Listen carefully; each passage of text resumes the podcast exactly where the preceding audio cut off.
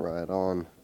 So we've actually managed to finish up chapter four last time. It took us like what, two months, three months, maybe a little longer. I don't know.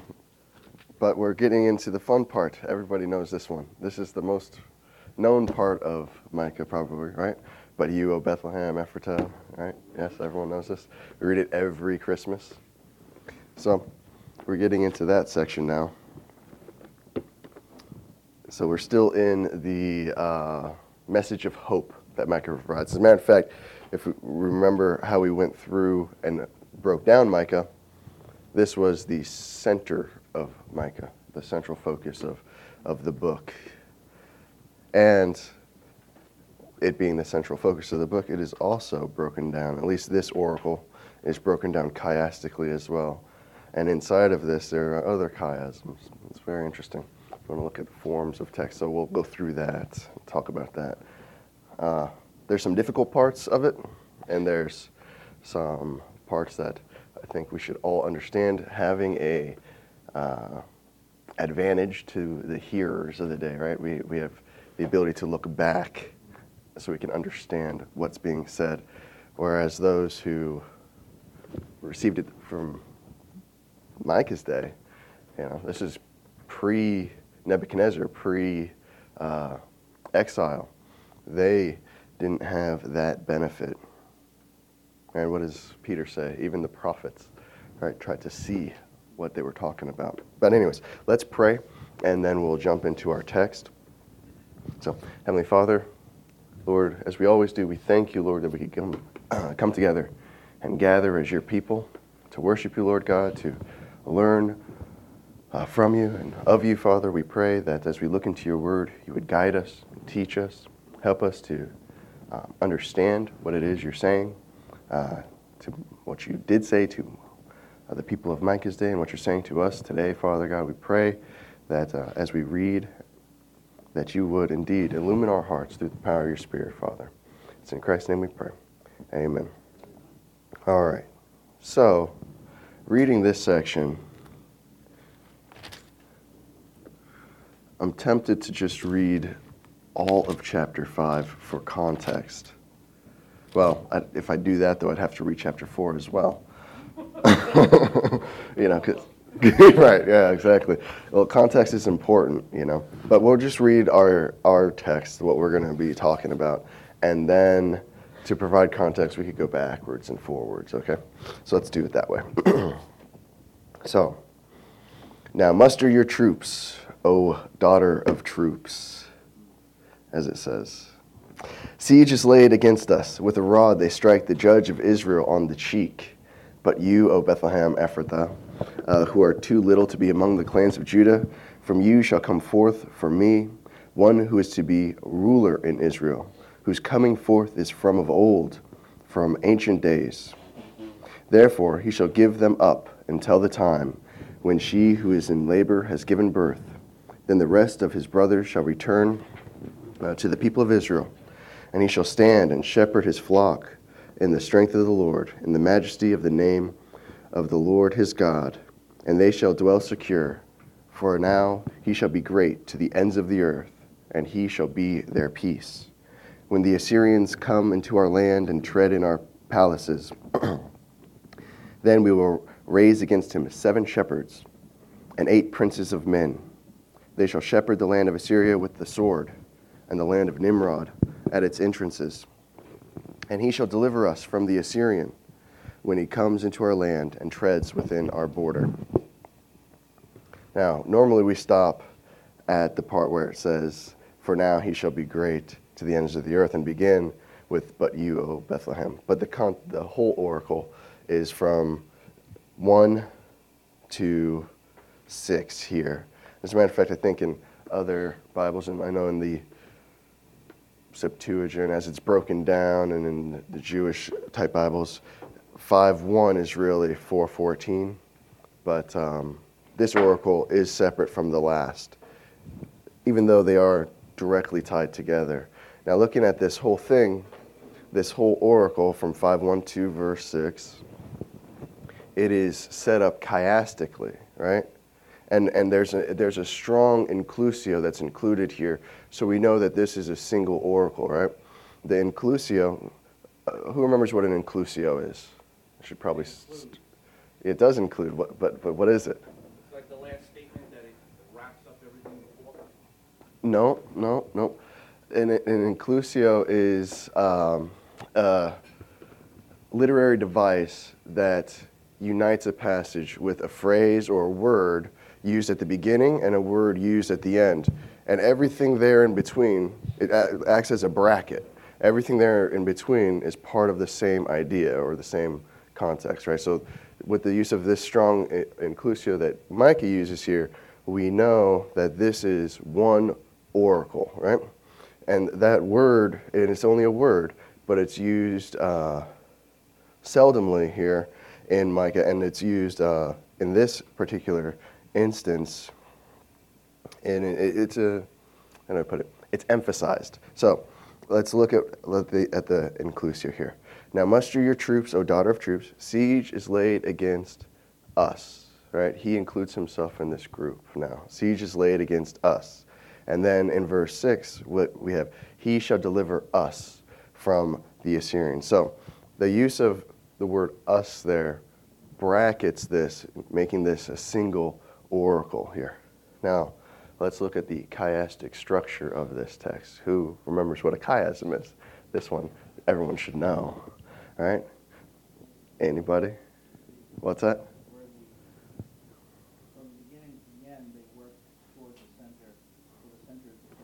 Right.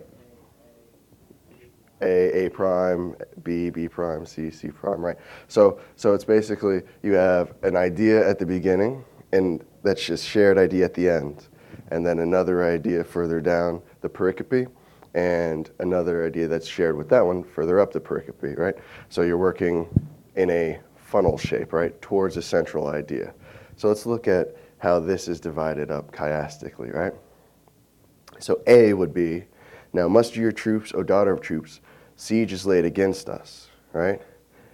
And we know because of our inclusio, the common idea that we have here, A prime would be, and he shall deliver us from uh, the Assyrian when he comes into our land and treads within our border. See the siege laid against them?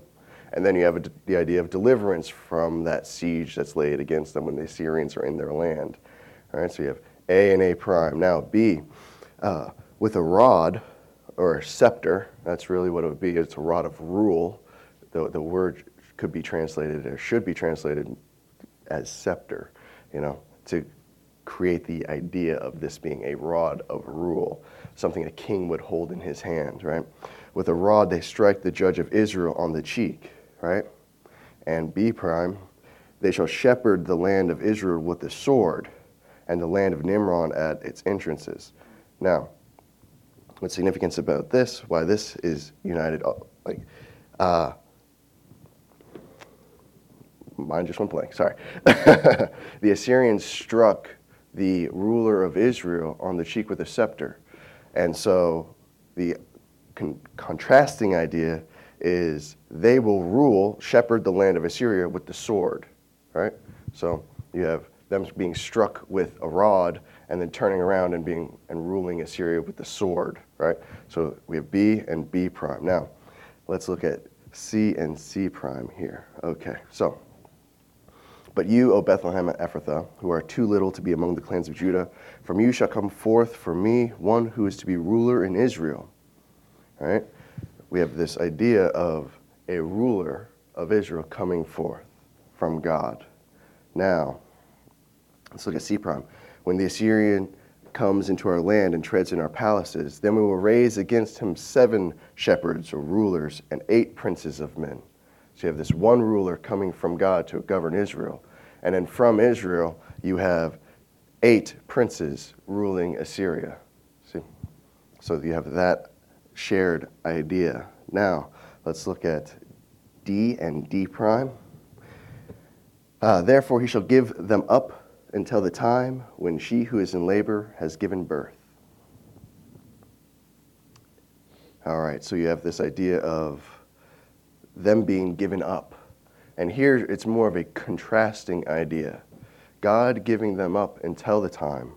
And then you have the idea again of labor and birth pangs. And uh, the contrasting idea here is, and he shall be their peace. That would be your D prime there at the beginning of verse 5. And uh, the reason it's contrasting, obviously, labor is not a time of peace, is it? No, it's a very strong time of uh, conflict or um, distress. Right? That's the idea that's presented. And then, uh, by contrast, and he shall be their peace, the one who comes from that labor.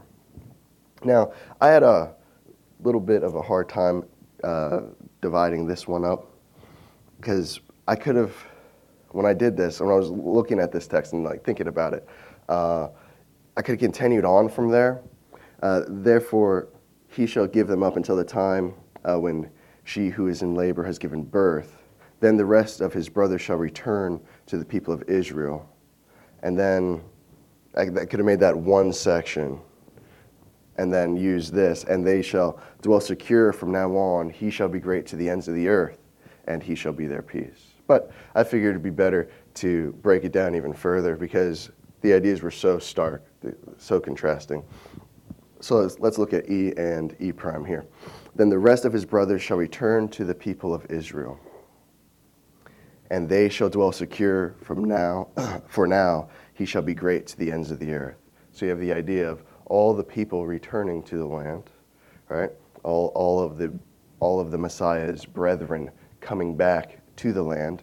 And then you have the idea of them dwelling securely and that Messiah being great to the ends of the earth. All right? Now, what's the central focus of this, no matter which way you want to break it down? This is the centerpiece of it. And he shall stand and shepherd his flock in the strength of the Lord, in the majesty of the name of the Lord his God. So that's the center of this um, oracle that Micah provides. This messianic text is the, the focus of it is this, and he shall stand and shepherd his flock in the strength of the Lord, in the majesty of the name of the Lord his God. So the Messiah's rule, the Messiah's uh, coming, and what he does in this world is all done in the majesty of the name of the Lord his God. The, the Messiah's rule and God's name and majesty are directly and intimately tied together. All right? Now, that's what uh, the people of Micah's day would have seen, right? They would have been able to understand that, yes, okay, we have a Messiah who's promised, who's going to come, and his rule is going to establish to the ends of the earth the majesty of God, right? I mean, those great and many precious promises that the glory of the Lord will fill the earth, right? That is a product of the Messiah's rule.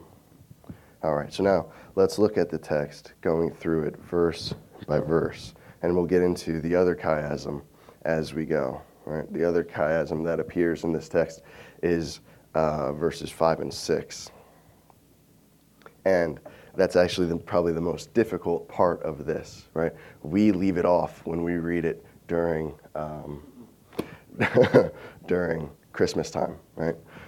but it is part of the same oracle. As a matter of fact, we leave off verse 1 too, because, you know, you know, Assyria surrounding, you know, Jerusalem, what does that have to do with us, right? Yeah. Okay. So, now siege uh, I'm sorry. Now muster your troops, O daughter of troops, right? Uh, gather your troops, and it would be literally like something along the lines of uh, daughter troop or troop daughter, however you want to, however you want to word it there. Um, and that's in that's what appears in the Masoretic text. Now, the Septuagint has something a bit different. They change some uh, going from the Hebrew. You know, Septuagint is the Greek translation, right, of the Old Testament. But coming from the Hebrew, there's a single letter that looks very, these two letters look very similar, right? Uh, in our language would be a D and an R. They look very similar there. And so if you switch a D for an R, it would say something more like, You are walled around with a wall, O walled daughter, right? So I know there's certain translations in the English that would use that, like the NIV uses this. Uh, the NR, the what is it? The NRSV uses that, and there's another one. Uh, I think it's the, I think it's just the regular Revised Standard version, like the New Revised and the older older Revised use use that. But um, most people believe that the Masoretic text is to be preferred. Uh, the reading is preferred. But if we look at it from the Masoretic reading, right, reading it as troops instead of walls, um, let's see. The, the idea would be muster your troops, O daughter of troops, right? Uh, a troop, the, the reason he would use the word troop there, because we, we, we're familiar with the word host, right? Army, right? Instead of using the word army, a troop is a much smaller entity. So the idea he's emphasizing here is the smallness of uh, Israel's def- or Judah's defending force against this vast host that's arrayed against them, right? Uh, against the horde set against her, right? So, if we prefer the, Septuag- uh, the Septuagintal reading, uh, there's a play on words in that Jerusalem is a walled city, walled in by Assyria's vast host, right? Um, you are walled around with a wall. Now, what is the wall that this city would be walled around with? Well, you know, Jerusalem had a wall, right? The walls of Jerusalem. But they were walled in also by this vast army of uh, Sennacherib that was around them. So it's a play on words. Now, going from the next section, at least to the next part of this verse, with a rod or scepter, they strike the judge, a ruler of Israel, on the cheek. So, a scepter is a rod of rule, right? And if we remember early on when we were talking about like what Micah was really talking about, what he dealt with a lot, more so than other um, prophets, was the idea of the plight of the common man, right? Micah was very concerned with dealing with the common man, right? And if we look at this text as it's written, with a rod they strike the judge of Israel on the cheek. This is why did Assyria come? What were they doing? Who remembers what Assyria's purpose in invading Judah was? Remember what Judah was doing at the time? Why did Assyria come up against them? Who? Yeah, tribute. Yeah.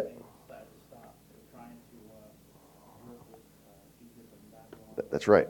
Yeah, they were trying to they were trying to stop paying tribute to the king of uh, Assyria, right? They were a vassal state to Assyria at the time, so they were forced to pay tribute. And they decided to, uh, with the help of Babylon and Egypt, implement a tax revolt, right? And Isaiah had told Hezekiah specifically not to do that. He said, keep paying the tribute. But Hezekiah was in rebellion, and he decided to team up with Egypt, who he should have never teamed up with, right? God said, don't ever go back there, right? Never, right?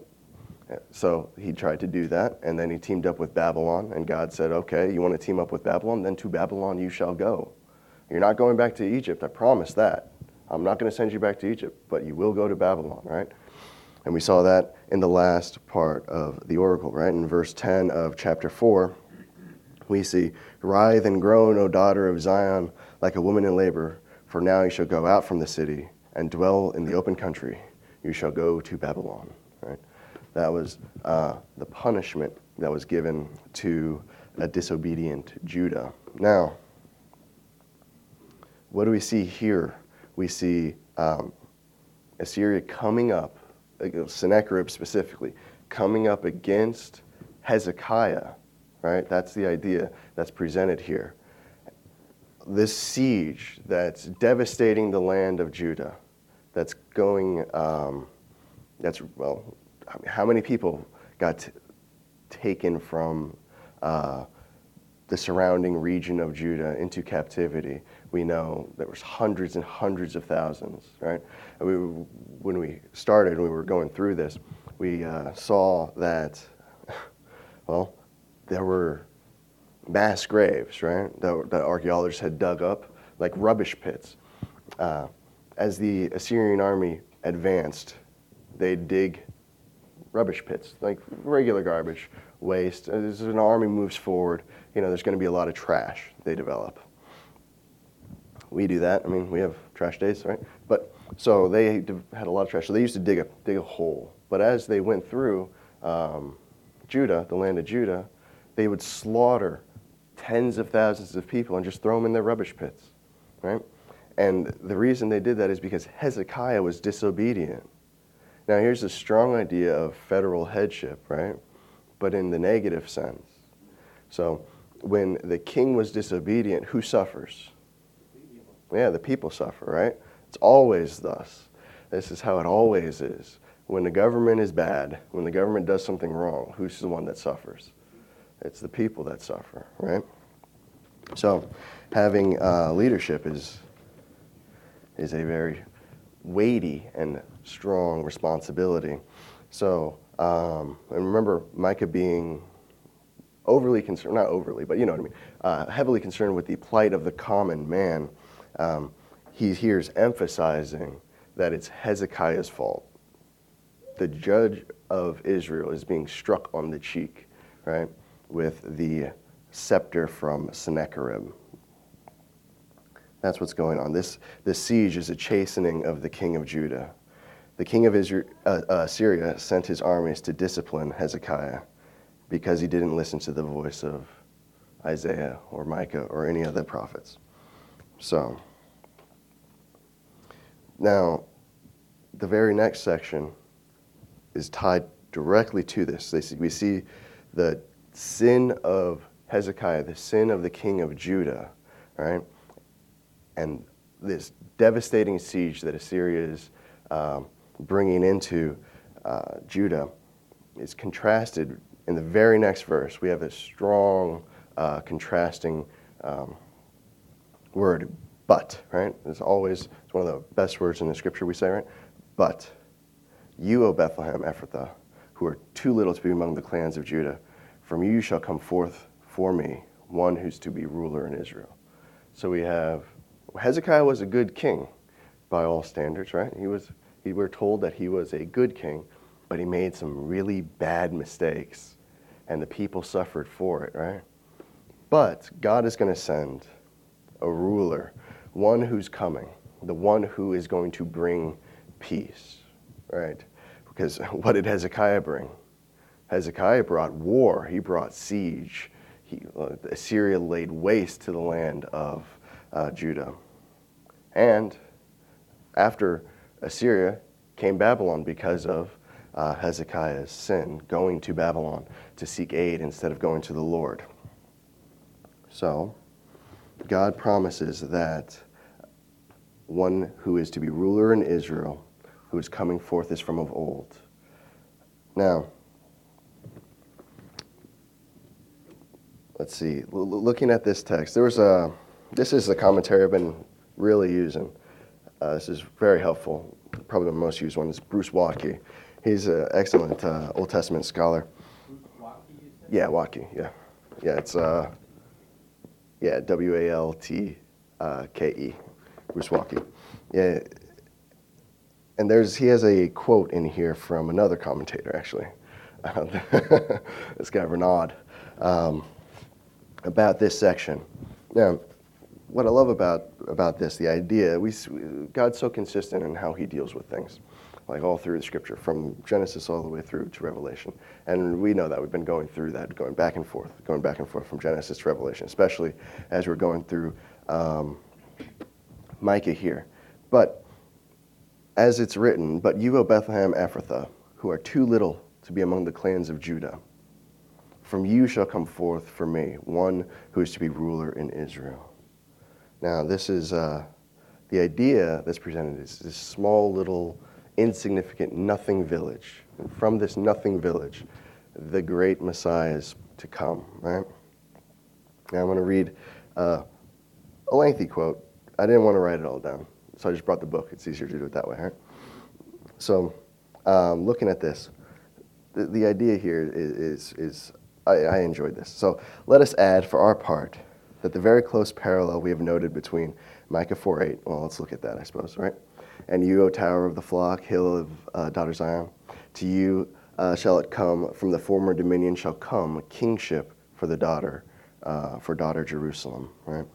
So the idea that kingship's going to come, dominion's going to come to Zion. And how does that happen? Obviously, that happens through the Messiah. So we see the connection between these two. Um, the city of Jerusalem that is addressed, personified Jerusalem, but is designated with the very name of the city where the population resides. The reason he's going through that, because there was a debate in terms of commentators about um, Bethlehem Ephrathah, right? In, in some uh, translations, it says Bethlehem, the house of Eph- Ephrathah, right? As if it's a individual house, as if it's an, individual uh, family, clan, however you want to say it, you know. Um, but most think that it would be a region in Bethlehem, in the area of Bethlehem, a very small, insignificant region there, you know. So we see a personification of Jerusalem, right? Daughter Zion. And so here we might see a personification of uh, Bethlehem Ephrathah, right? House of Ephrathah. Ephrathah. So that's why he's going through that, just to give you some uh, background. The same sliding of meaning is found in 5.1, where the city represents a clan, a, a collectivity. Because Micah 4.8 intimates uh, 5.1 and 2 closely, uh, one can infer that it is really a locality that was addressed and personified. Moreover, the majority of commentators, uh, with the majority of commentators, it is fitting to see in this phrase an allusion to the choice of David. Now, this is really what I wanted to talk about while I'm reading this. Um, it is fitting to see in this phrase an allusion to the choice of David, born in Bethlehem. In particular, it uh, clearly refers to 1 Samuel 16 which recounts the election and anointing of the future king. Yet this last text mentions explicitly Bethlehem, I'm sorry, Jesse, the Bethlehemite, father of David. Much more, this account underlines the mysterious character of the divine initiative that chooses its elect from among the small. Jesse, who made his children the eventual candidates for election, march past, did not even think of mentioning his lastborn. He was still an adolescent, almost a child, in the eyes of, his, uh, of the Father, who thought according to the views that were too human, uh, such an in- insignificant person could hardly uh, appear as the beneficiary of the divine choice that entailed his bearing very heavy responsibilities. It is, however, he whom God chose. Likewise, in uh, 5.1, or in, in, our text, 5.2, uh, the Messiah will come out of the small Bethlehem without uh, very great numerical importance. It seems insignificant in the eyes of the world. The parallelism that bears upon the city and the personage stemming from this city calls for uh, the mention of the city where the first David is born. So the idea that you have this small, insignificant person mentioned in Samuel, right? David, coming from this small, insignificant city, right? The parallel there is what is important and what Micah is emphasizing. Bethlehem is so small, so insignificant. And what's fascinating about this is uh, historically, this has always been the case. If you think of, um, let's see, ideas or movements or peoples that have changed the face of the world, right? We could even go down, let's use the New Testament, right? Let's use Christ himself. Christ is the most important person who ever lived, yes? That's, that's a, a simple uh, given. Now, where did he come from? What's up? Heaven? Ha! Yeah. uh, where did the Messiah come from? huh? What's that? Yeah, he came from, right. And who was ruling at the time? Yeah. See, where, where did he rule from? Rome. The great Rome, right? If anything that is earth shaking and world changing, where's it going to come from? It's going to come from Rome, right? No, it comes from this little dry strip of land out in the middle of nowhere that nobody cared about. It was the equivalent, of, we, we spoke about this a little bit, uh, of flyover country, right? I mean, you when we were talking about the Greek nations, we had the Ptolemies and the Seleucids, right? And they just used Palestine and just they they were trying to make war with each other, right? They had one up in the north, one down in the south, and they would just pass on through. It was literally flyover country, you know, or march through country for them. They'd march right through it and leave devastation in their wake. But that was the idea. It's this nothingburg out in the middle of nowheresville, right?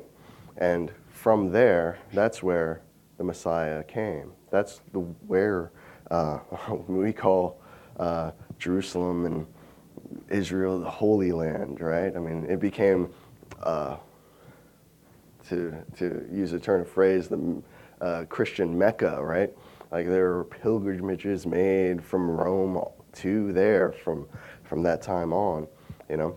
But the idea is that you have this small, insignificant, nothing place, and from there, the world changes. And historically speaking, this bears out, right? If you think of like, I don't know, like uh, in our day, like where would be the place of greatest significance in terms of world-changing ideas and everything else? Well, we would think, okay, maybe Washington, D.C., New York City, Los Angeles, something like that, right? It never works like that, ever. Historically, it never works like that. And there's a couple of reasons why. I mean, like, just logically, it doesn't work like that. Well, in most places that are uh, places of power, places of influence and significance, right, culture, or whatever else it would be, they are set in their ways. They have a ruling elite, and they don't ever want to give up power and they have a lot of it there, right? So they have a what we would call a status quo, right? And it doesn't change. We see this. Oh yes, just throw the bums out. Yeah, right. Like, that doesn't work. Never. We, we elect somebody who's not part of it, and what happens? He's utterly annihilated. He's destroyed, right? Well, we can't look to Washington to change the face of anything. You know, it always comes from the margins. It always comes from the outside, places that are insignificant, right?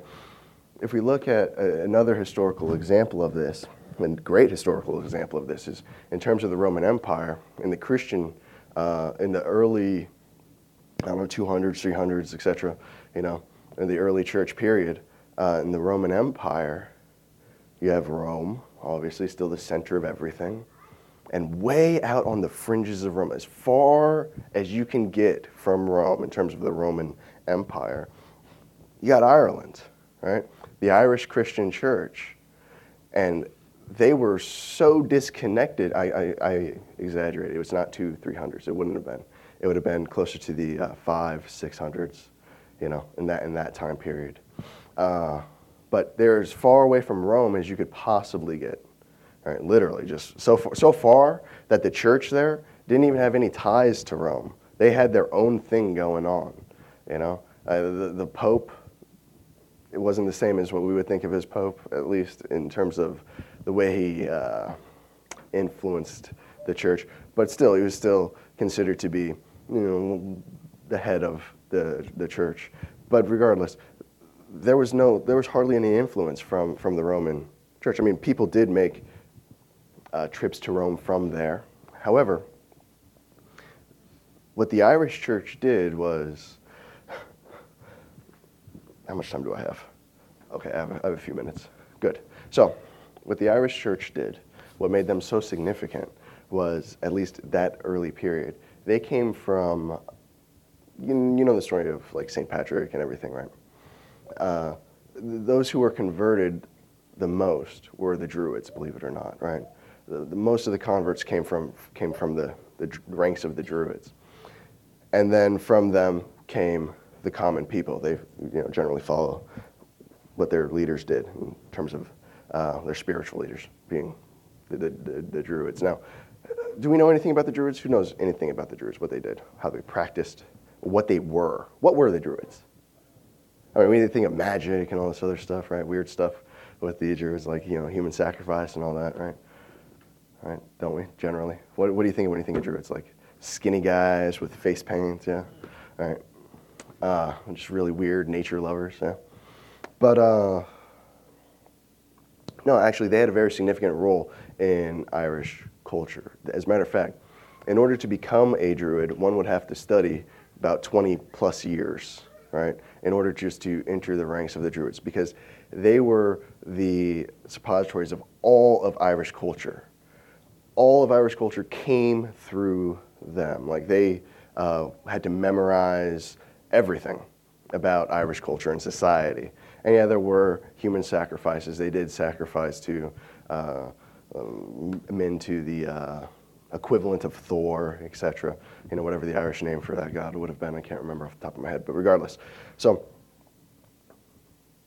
them being the suppositories of all of Irish culture and all of Irish knowledge and, and you know, the accumulation over the centuries of all of this, this wealth of information, well, they were uniquely suited to well, developing a Christian culture. And how they did that, and Christian learning in particular, because remember, they were used to studying. They would study for 20 plus years before they even became a Druid, right? So they were uniquely suited to study the scriptures and develop this unique Christian culture. So they would study, and they, were, they weren't, uh, how do we put this? Uh, study was something that they did by nature. They just, this is what you do. So they studied and studied and studied the scriptures. I mean, the ideas of um, like monasteries and stuff like that really uh, started with them. But when we talk about monasteries, I'm not talking about like uh, like hermits and things like that. They were they druids acted as judges for the people, so they, they would come together collectively to work and to study. To uh, and, and in order to do this, they needed texts of Scripture, right? They needed a lot of a lot of these. So they would come together in a collective and sit down and write out the text and write out the text, and they would go around and they would teach the people the, the text. And they would teach the people and develop and they developed this very unique society and culture. So if you like the idea of a seminary, if you like that, you could thank the Irish Christian Church, right? The ancient Irish Christian Church, because they became a place, uh, the Ireland became a center of learning, of Christian learning throughout the Roman Empire, right? They, they brought that into the greater Roman Empire, uh, Holy Roman Empire, uh, the Christian Roman Empire, not the, you know, Caesar. But that idea now that's so common to us of, of study and learning and uh, the, way they, the way that we study the scriptures the, those things come from the Irish church, which was, was on the fringes of the Roman Empire, you know, and it literally changed the world. I mean, the reason that we all have codices the way we do is because of the Irish Christian church. The reason that we have seminaries the way that we do is because of the Irish, the universities, period, even secular ones, is because of the Irish Christian church and the way that they uh, studied, right? So that came on the from the fringes of society. And so it is even here, right? These small, little, insignificant, nothing town, right? From there will come one who will change everything. God, what were you going to say? Well, and to follow the template of human nature as we know it and the world, how it seems to work, and that was a brilliant explanation. At the same time, they were encouraging study and yeah. building that world of study and that, that is necessary. Rome was probably mocking it, um, discouraging If they even knew anything about it.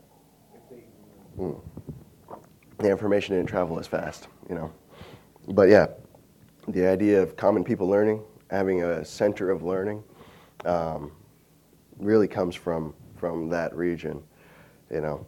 So let's look. Uh, let's go on a little bit from there. So I think we could grasp that that idea. Well, I should actually, and we only have five minutes, so might as well just continue on with this, and then maybe we'll talk a little bit about.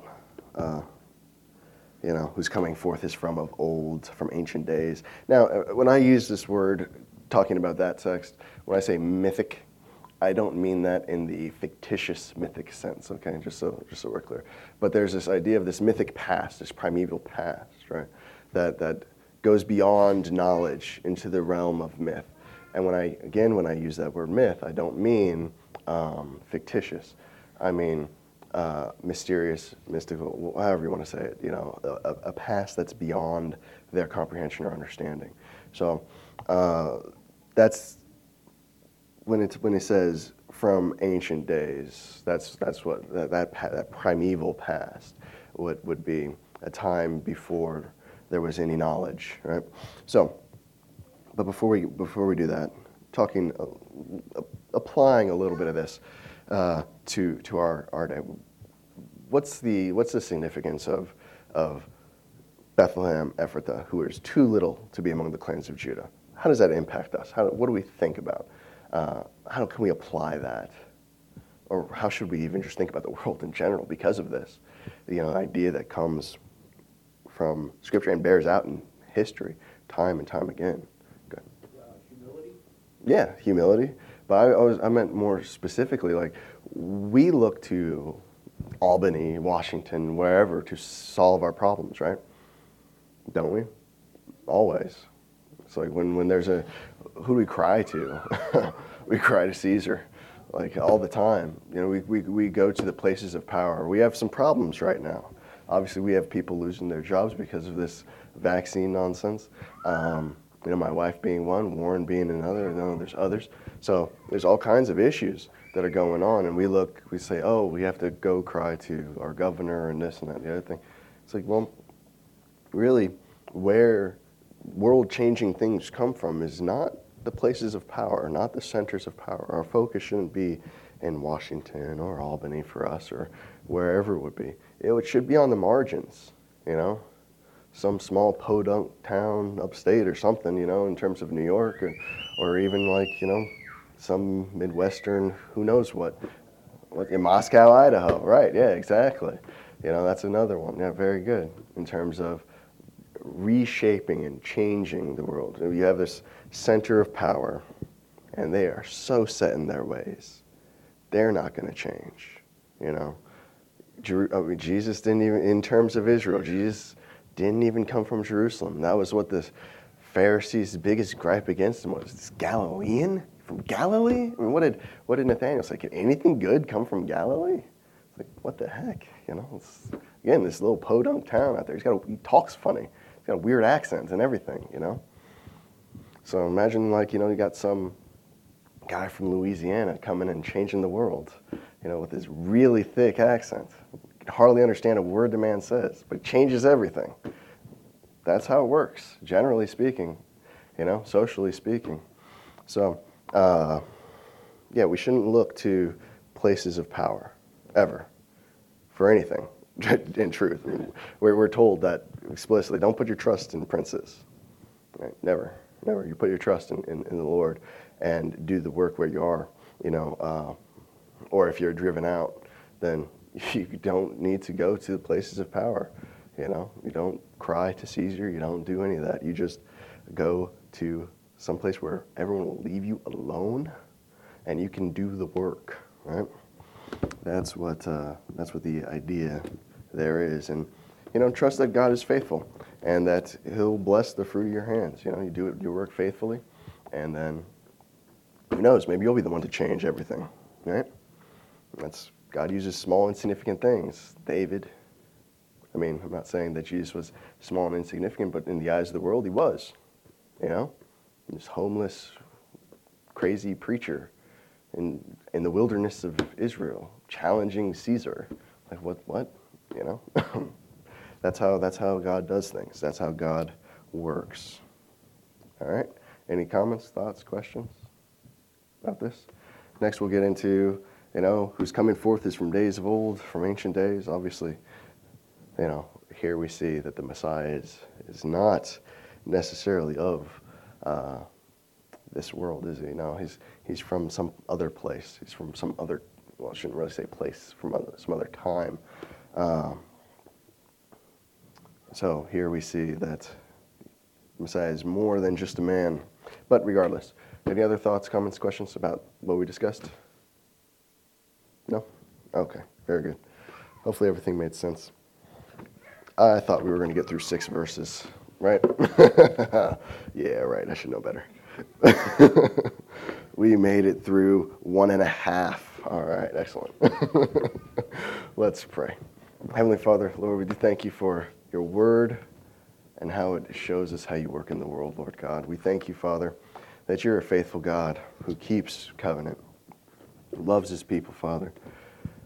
You do discipline your people with the rod of men, as you say, Lord God, and we know that uh, we are in a time of, of discipline, Lord, and we pray, Father, that, that we'd be a repentant people, a people that um, doesn't turn to Caesar, that doesn't turn to the state for anything, Lord God, but trust in you wholeheartedly, Father God, who loves you, uh, heart, soul, mind, and strength, Lord, who honors you in everything that we do, Lord. We pray, Father, that as we seek to worship you today, that you will, truly would be honored, that you truly would be glorified and magnified. Um, that as we come to you in prayer, that you would hear us, Lord, that you would uh, receive our prayers and supplications, that you would receive our praises and adoration, Father, in song, Lord, and also uh, as we listen to your word uh, preached, Father, that it would be as if you are speaking uh, directly to our hearts, Father, and you would use the word that Anthony um, delivers, that it would mold us and shape us and, and um, make us more like your Son, Father God, so that we might live uh, faithful and um, devout lives, Lord. And we pray as we partake of the supper, Lord, that you would see Christ in us, remember us in Him, Lord, um, and that we might remember uh, the one well, who died on our behalf, the one who was from this small, uh, nothing town, Lord God, but you used to save the world, Father. We thank you for those great and, uh, again, precious promises and tr- deep truths, Lord, about our great and awesome Messiah, Father. We thank you that we can be counted as his brethren. It's in his name we pray. Amen.